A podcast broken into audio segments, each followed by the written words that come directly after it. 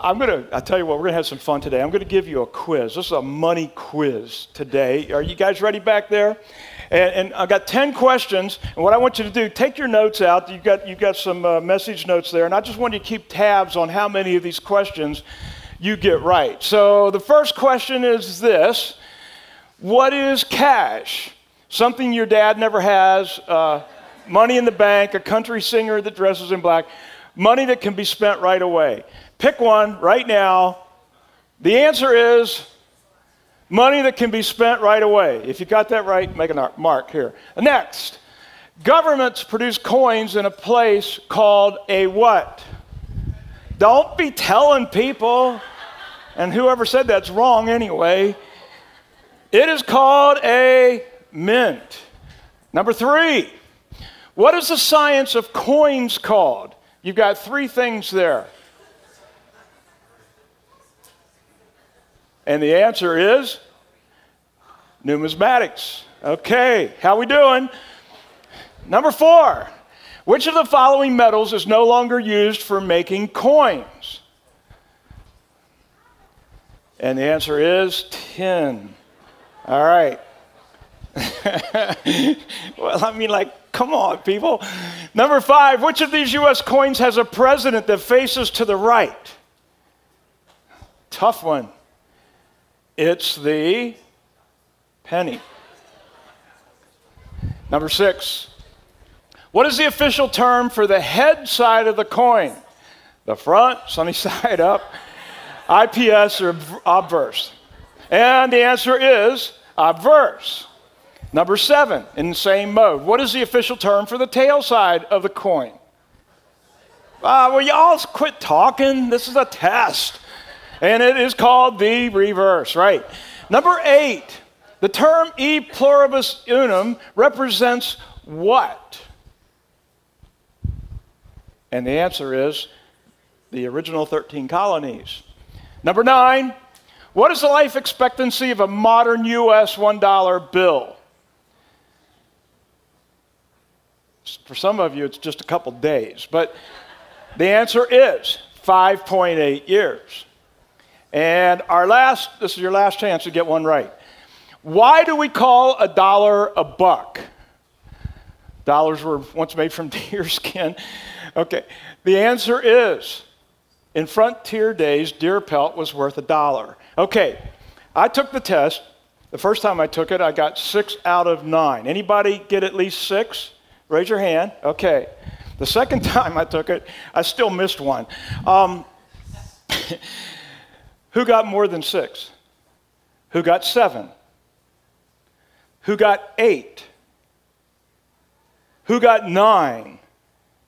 Anybody? Bryce, you got nine. Who got, anybody get 10? Okay, you know what this all means? It means absolutely nothing. It has nothing to do with anything. I just found the thing and thought, let's, let's do this. Um, but I am going to talk about money today, and I'm going to talk about money next week and the week after. And the reason is this money's a big deal. It's a really big deal. To, you think about money all the time. And every, I doubt if there's a day in your life you don't have some thought about money and something that big. Some of you are thinking, oh my gosh, I just brought some people to church. It's the first time they've ever come here. And Greg, you're talking about money. And yeah, that's a bummer. Um, I am because it's so huge to us. And the Bible has a lot to say about money. And so we're going we're gonna talk about this. Um, and I, I don't think it's going to be, I don't think you're going to not like this. I think you're going to learn a lot. I think there's a, a, lot that we all can learn as it relates to money. One of the one of the first people, one of the first ministers who ever talked about money in the history that we know of, outside of what we read in the New Testament, was a man by the name of John Wesley. And for those of you who know your, your um, church history, John Wesley, he was. Um, uh, a guy that was ministering in the 1700s. He was the kind of the catalyst behind this huge revival in Europe and America called the Great Awakening. And uh, he was just an amazing man. And as he began to teach the Bible, he realized that the Bible had a lot to say about money and about finances. And he was a, a, a pastor, a minister to just the common man, the, the, the person on the street. And something began to happen to people as he began teaching them the principles of Scripture. Scripture. They began to get wealthy. These were typically people living in poverty. And as they began to apply biblical principles in their life, they began to accumulate money. They, they, they got more money than they knew what to do with. And so John Wesley was like, I've got to be able to teach them what to do with this money and how to handle money because we don't typically have a plan for money. And what does God have to say about this? And it's really interesting. John Wesley, again, was in the 1700s. Over the course of his lifetime, he accumulated it or, or made $30 million. Can you imagine what that was like or what that would be like in today's economy? So if he made $30 million in the 1700s, it was like off the charts. And I'm going to come back to that at some point. But he began teaching out of the, the Sermon on the Mount, Mount the, the, the passages that we read about in Matthew uh, 5, 6, and 7. He pulled this verse out and he began to build his ministry around it, built his life, and began to, ch- to challenge people with these uh, passages out of Matthew 6. It says this Don't store up treasures here on earth where moths eat them and rust destroys them and where thieves break in and steal. Store your treasures in heaven where moths and rust cannot destroy, and thieves do not break in and steal. Wherever your treasure is, there the desires of your heart will also be. The one thing that John Wesley challenged his people with, and it's a question that I put in your notes today, is this How do you get more without ending up with less?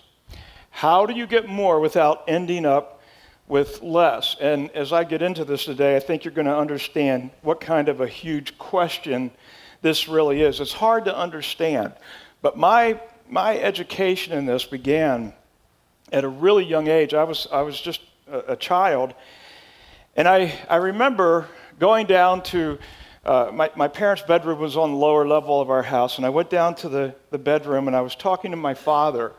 And while I was talking, he um, opened up the dresser drawer uh, of, of, of, the chest of drawers, and, and he was rummaging around in there, and he pulls out this old, old wallet.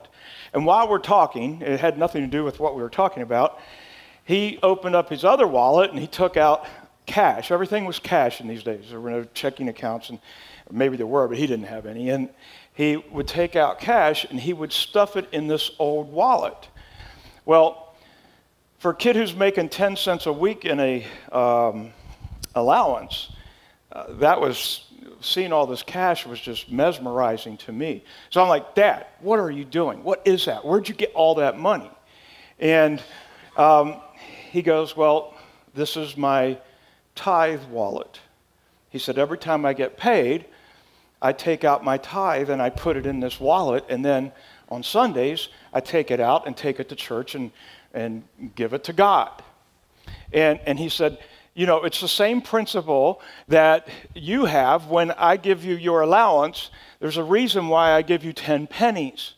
And then you have to take one of the pennies and, and give it to God. And I never did like that deal, um, but it was in our house, it was expected. And so we just did it. When the tooth fairy would come uh, and take one of your teeth, um, I got another dime, but it was 10 pennies. And even the tooth fairy, t- or tooth fairy took a dime or took a penny. It was, it was just like a, this thing was against me.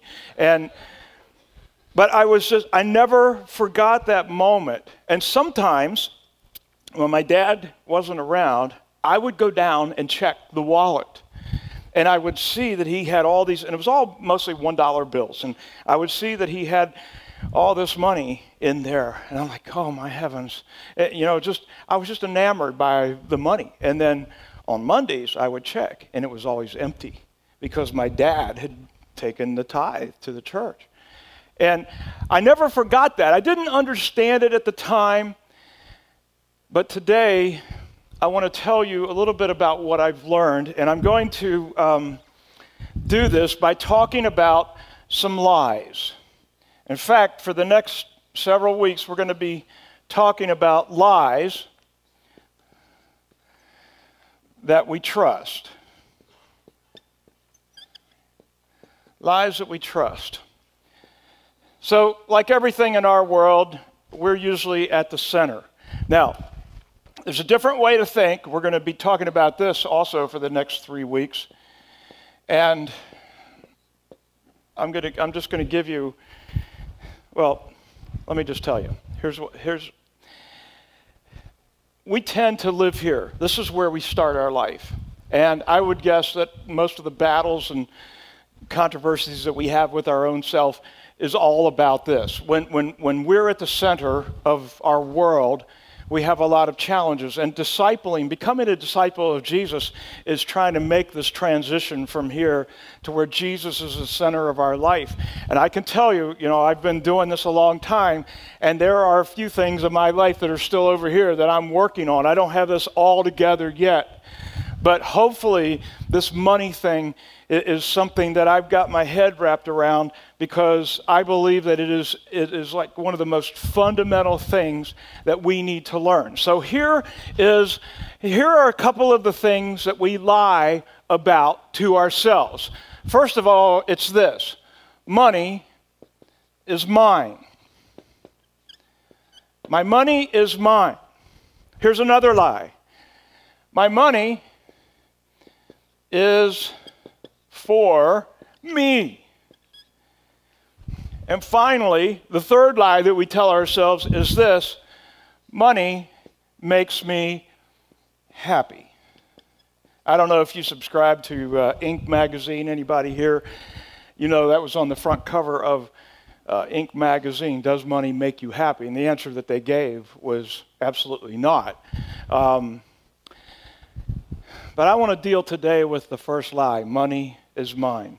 Because when we move from here to here in our lives, the ownership of money changes. And if you're a follower of Christ, now if you if you don't have a relationship with Jesus, I get this. I understand that that you know, and I'm going to come back to you after a while because if this is your first time in a church or you've never heard anything like this or, or you're just not here, you can put anything here and, and it still affects your life. Relationships, you can put problems, you can put career, whatever it is. All the, we try to do something with, with this, these lies, and everything in our lives. So over here, we're going to start with this premise money is God's. Our money is God's. Anybody have any cash today? If you have cash, raise your hand. Hmm. Come on, some of you are slow to put your hand up. Who's got cash?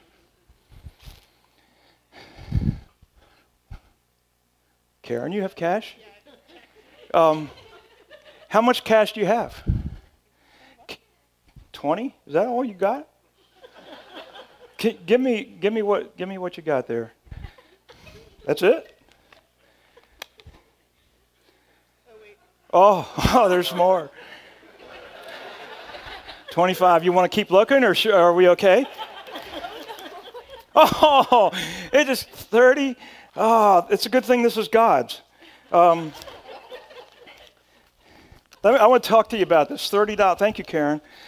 Um, I want to tell you about cash for a little bit. There's some, there are two things. In fact, you can write this down. This is not in your notes. Um, there are two things, two components of cash and, money in general. First of all, money is a particle. It, it, in this case, it's, it's paper. It's a particle. And, and so it's an object. In some cultures, it could be a goat or a blanket or whatever is used for trade. In, in the United States, it's, it's cash, it's, it's, it's paper. And in what Jesus said about where your treasure is, that's where your heart is, he teaches us that this is a thermometer. He teaches us that if you want to know where you are spiritually, take a look at how you think about money. What is it that you think about money? How is it that you, how, whose money is it? Uh, does it make you happy? What's it for? Who's it for? How do you look at money? And, and Jesus said, if you want to know where your heart is, take a look at this in your life. So I would say today, the first thing you need to look at, at is what's my attitude about money? Whose is it? What's it for? Will it make me happy? Are the things that I'm thinking about with money really the right things to be thinking about? That's the first thing. But money is something else. And it's a little hard to explain, but money is energy. It has an energy all its own. It, it, in fact, the Bible says, but the Bible gives it a different name, it, and, it, and it has to do with a perverted energy. It's called mammon. It's, it's like a god, it's like a, a spirit. So there's something besides just the paper or the goat or the blanket. There, there's, a, there's, a, there's an energy about money. And so the principle works like this. This is something that I have learned. If I look at the thermometer and I, I discover that my heart's messed up, that so, you know, I can trust God with my problems, with my sin, with my failure, with my guilt, my shame. I can give him all of that. I can even trust God with, you know, my boss who's, who's nasty or whatever, you know. I, there, but money, do I trust God with money? Almost said my money. Can I do that? So that's a good thermometer. But if you want to change your heart, you can lead off with money. Because if you know that things are out of order in your life, if you're buying into this lie, if you're buying into this lie or this lie, you can literally put money into another place, into a God place. And what will happen is your heart will change. So it's not just a thermometer, it becomes, it becomes a catalyst to change. Karen, thank you so much. No, I'm joking. Let me give you your money back. It's not yours anyway. Just deal with that. Okay. Um, So, I want to read something out of the book of Acts. It's a story of Moses, and it's in chapter 7. Now, Moses was an Old Testament guy, but in chapter 7 of the book of Acts, we see something. It's kind of the cliff notes of the life of Moses. And um, it, it, it breaks Moses' lifetime into four or into three 40 year segments. And in those 40 year segments, you're going to see yourself.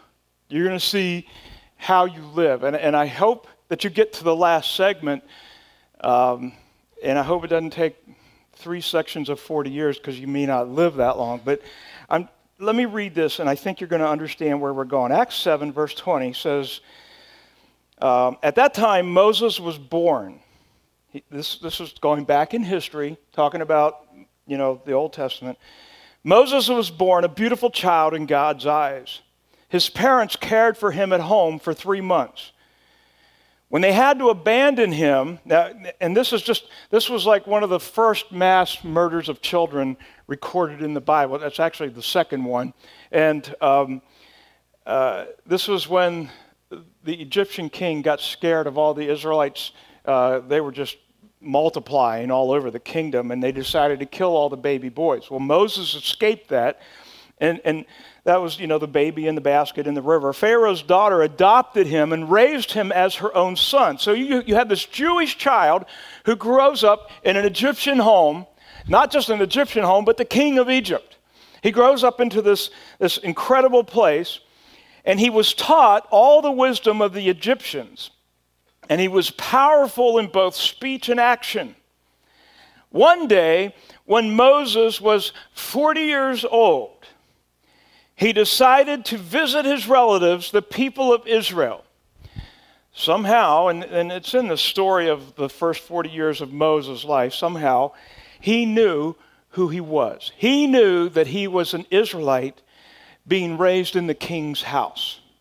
And he decides to go visit his relatives, the people of Israel. He saw an Egyptian mistreating an Israelite. So Moses came to the man's defense and avenged him, killing the Egyptian. Now, I want you to write this down because this is the first phase of life that we go through. Life lesson number one I am something. I am something. Ushers, let's go. Uh, we've got a little treat for you. Going to have some fun here. And we should have some music. Yeah, there we go. Grab one, take it, pass it down.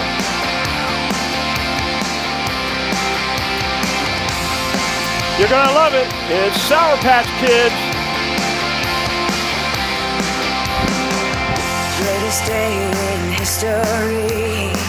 And you can do whatever you want. If you want to eat some of it, open it up while the music's going. We don't have to listen to all the crackle.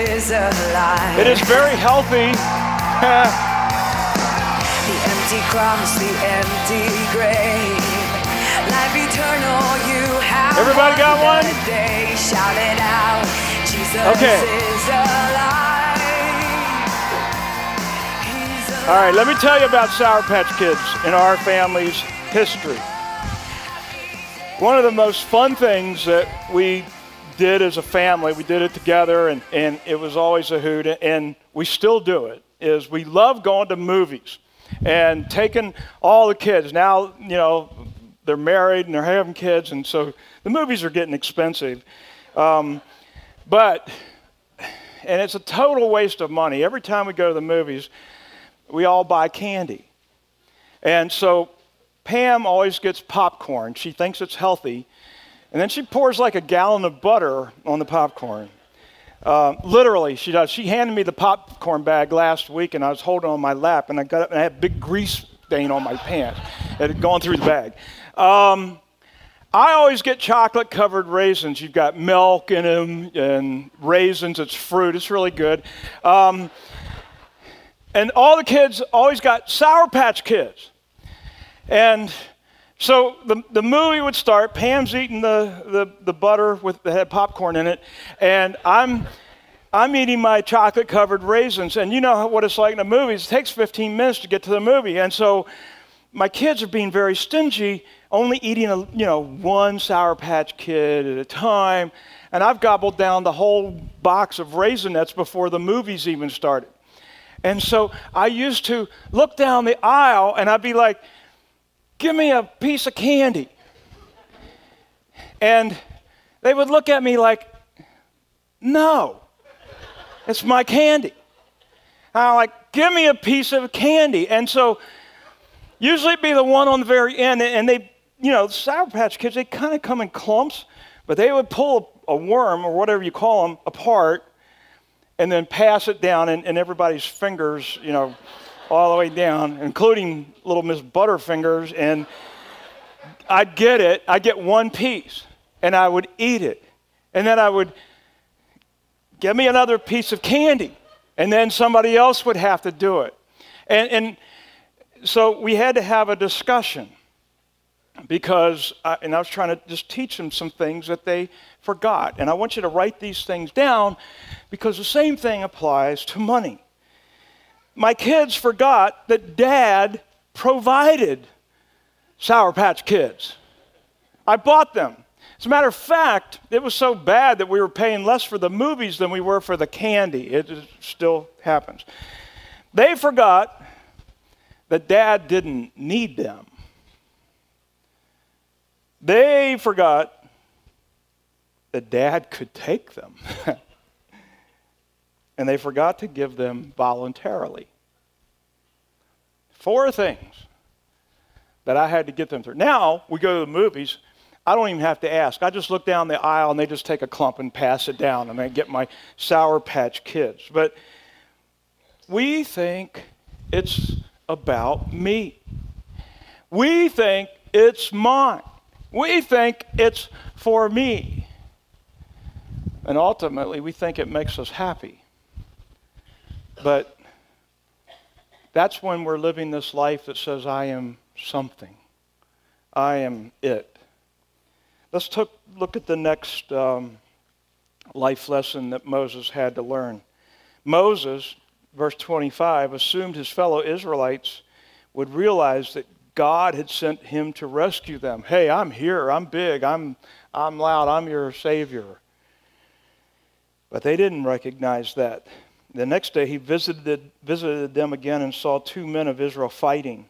He tried to be a peacemaker. Men, he said, You're brothers. Why are you fighting each other? But the, the men in the wrong pushed Moses aside. Who made you something? Who made you a ruler and judge over us? He asked. Are you going to kill me as you killed the Egyptian yesterday? When Moses heard that, he fled the country. Now, this is serious. He fled Egypt, where he was a prince, because he knew now things weren't working out, and he lived as a foreigner in the land of Midian. Life lesson number two is this I am nothing. I am nothing. We think we're something, then something happens, and now we think we're nothing. This happens just generally in life. Um, you know, if you get out of middle school, uh, well, first of all, if you're in the, um, what is it, eighth grade in middle school, you are something. You're not a green weenie anymore. You're so much better than, than sixth graders and seventh graders. You are something. And then you go to high school and you are nothing. You start all over. And then you get to be a senior and you walk around like, I am something. And then you go to college and you are nothing. And then you get to be a senior in college. And you're like, you're walking real smart and cool. And, and that lasts for about a week after graduation. And then you realize you are nothing. You got no job. You took a major in Chinese uh, uh, sewing, and you are nothing. You got nothing. And then you find a job, and you are sure you're nothing. And then after about 10 years, you, you finally get to use Chinese sewing in this thing that you're doing in software and and it's amazing and you're something and then the company goes bankrupt and we, we just live like that. Um, i don't need to say anything more about that. Life lesson number three acts 7 verse 30 40 years later this is this is a, this is tough.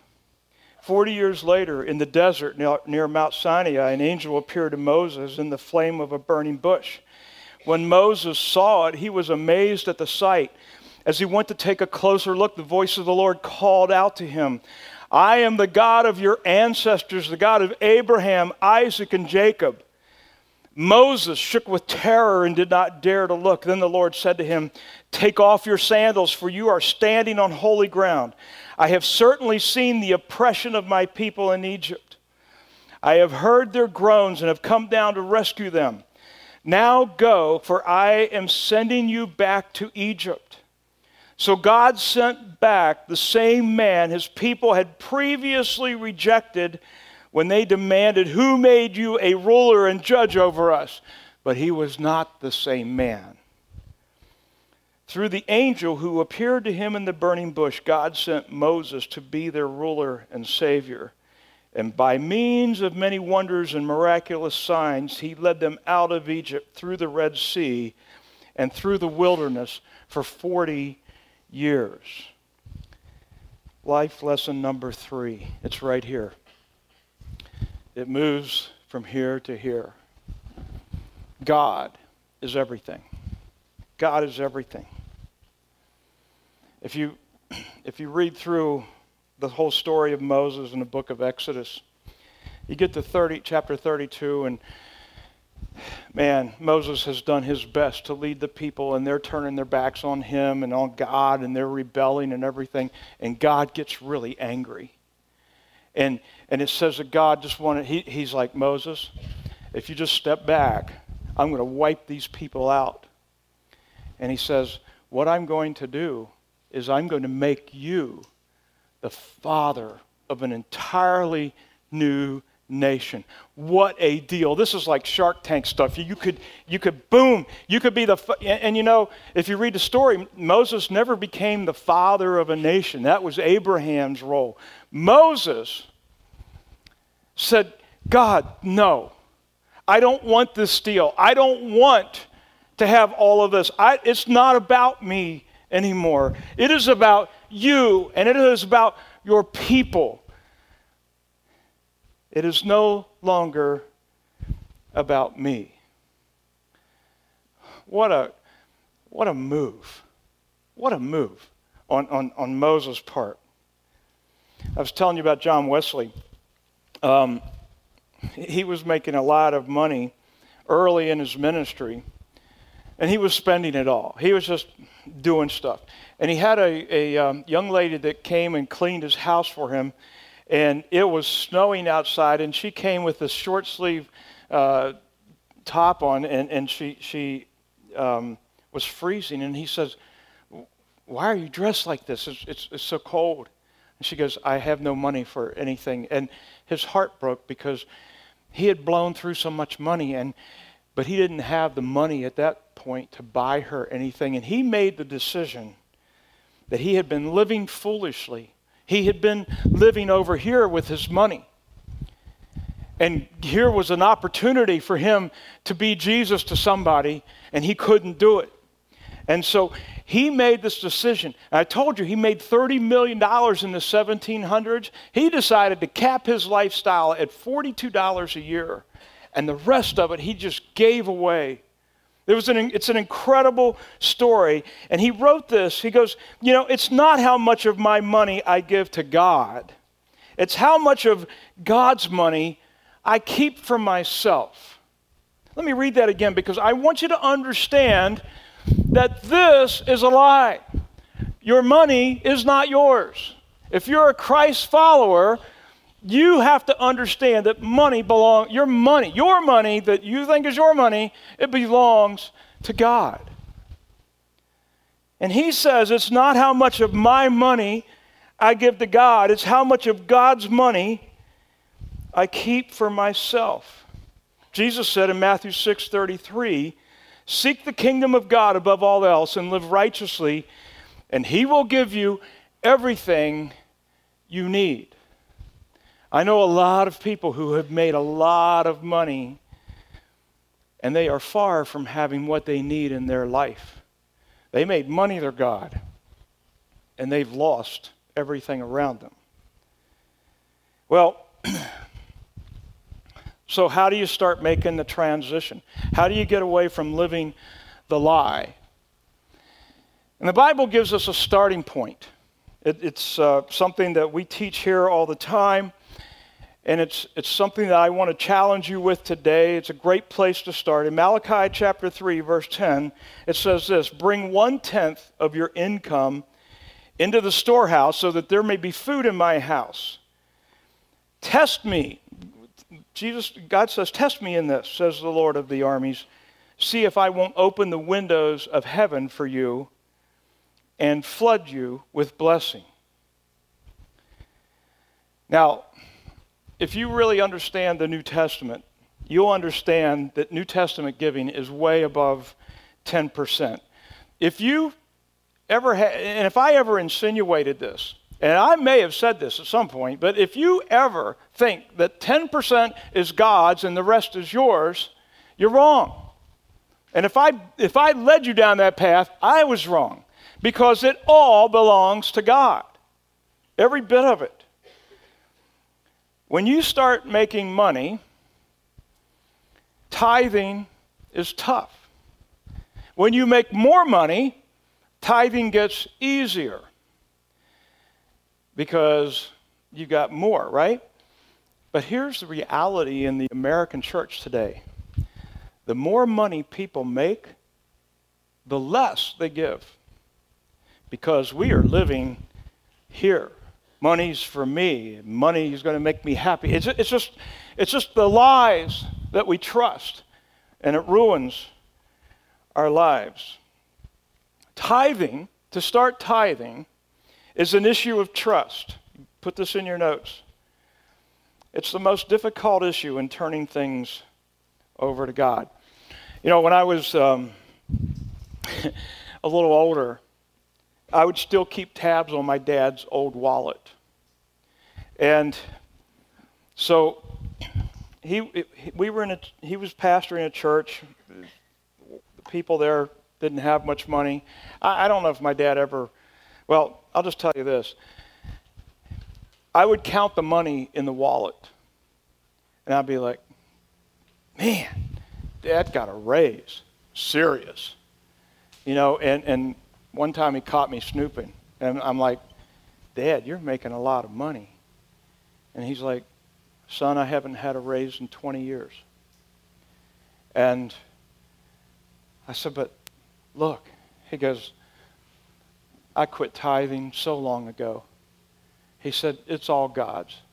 And my father was, was he had extreme capability. He, could he was um, vice president of the Bank of Virginia years and years ago, the executive vice president. He could, he, but my dad just knew how to make money and do stuff, and, and he, didn't, he just didn't use the church's money to make his money and, and he could just give more and more and more. And I've never forgotten that because it made me understand a lot about money and giving and, and where I was and where my heart needed to be. And I would say this parents, your kids are watching. They watch how you live, they watch how, how you think.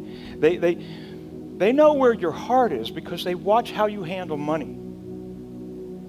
And I don't know about you, but I want to live in a way that my children and my grandchildren will say, Whoa, that's different. That's not what they taught in college. That's not what we learned. I want them to see somebody who's lived differently. Um, so here's what I want to do because I know that this is like foreign matter to a lot of you. This is, uh, it's, I think it's been two or three years since I've even talked about this here.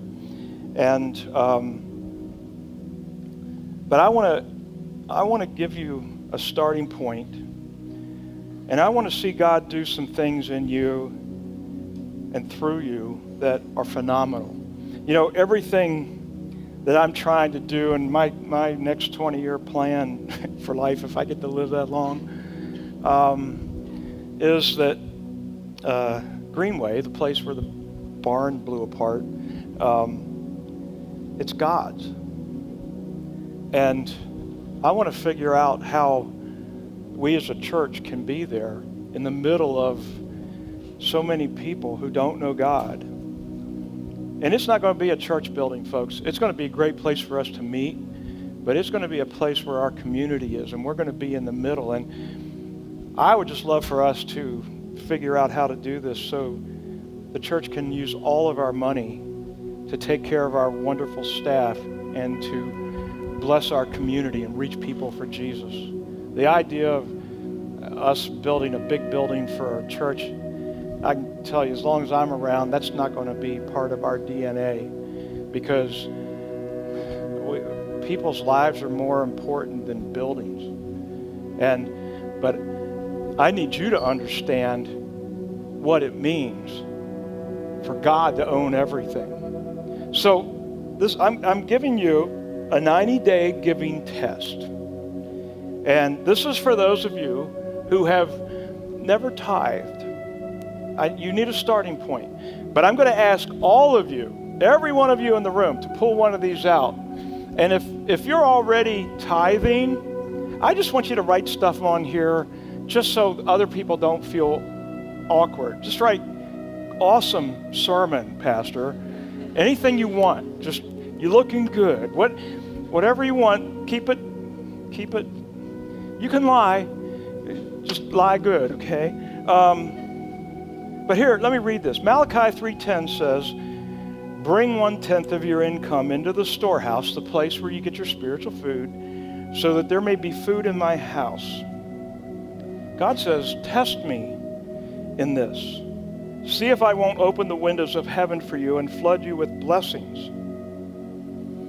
Countless people experience God's blessings when they tithe, but often the first step is the hardest to take. The 90 day giving test is a response to God's promise in Malachi 3. Now, this next part is like off the charts. Here's our commitment to you. If you tithe for 90 days and God doesn't hold true to his promise, Destiny Church will refund 100% of your tithe from that three month period of time. We'll give it back. It's a money back guarantee, a, a, contract based on God's promise in Malachi 3. I will tell you, we did this many years ago, seven, eight years ago. And I got a, an email from a lady who um, just had some challenges in her life. And she said, God didn't, He didn't give me what I needed. And we pulled all of her giving records and we sent her a check for the entire amount, sent it back. And I then I called her and I said, Look, I made the promise, we're going to keep to it. But what we really missed here was your heart. And I'm going to pray that God just opens your eyes and blesses you and helps you to see what's going on here. It, it wasn't like, okay, you know, I, I just somehow I didn't communicate well what I believe God would do. And so, what I want you to do is if you're ready for the test, I want you to take a huge step in moving from here over to here. And it starts by tithing. I believe God gives us this, this beautiful example in Scripture.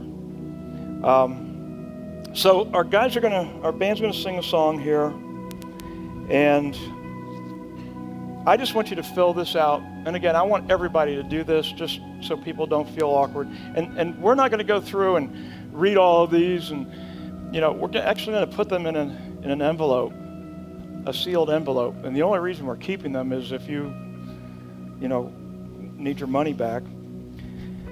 But we're just going to pray over that envelope. And we're just going to pray that God would change your life and, and, and help you to move to where Jesus is at the center of money. Because if you get your money there, your heart is going to follow after. It's, it's, it's just, it's energy, God energy. So think about this, pray about this, fill out the card as these guys are singing, and I'll be back in just a second.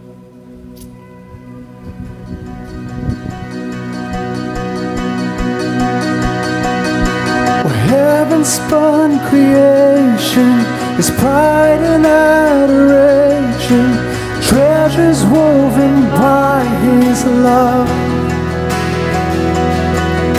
His careful hands they hold us safe within His promise of calling and of destiny.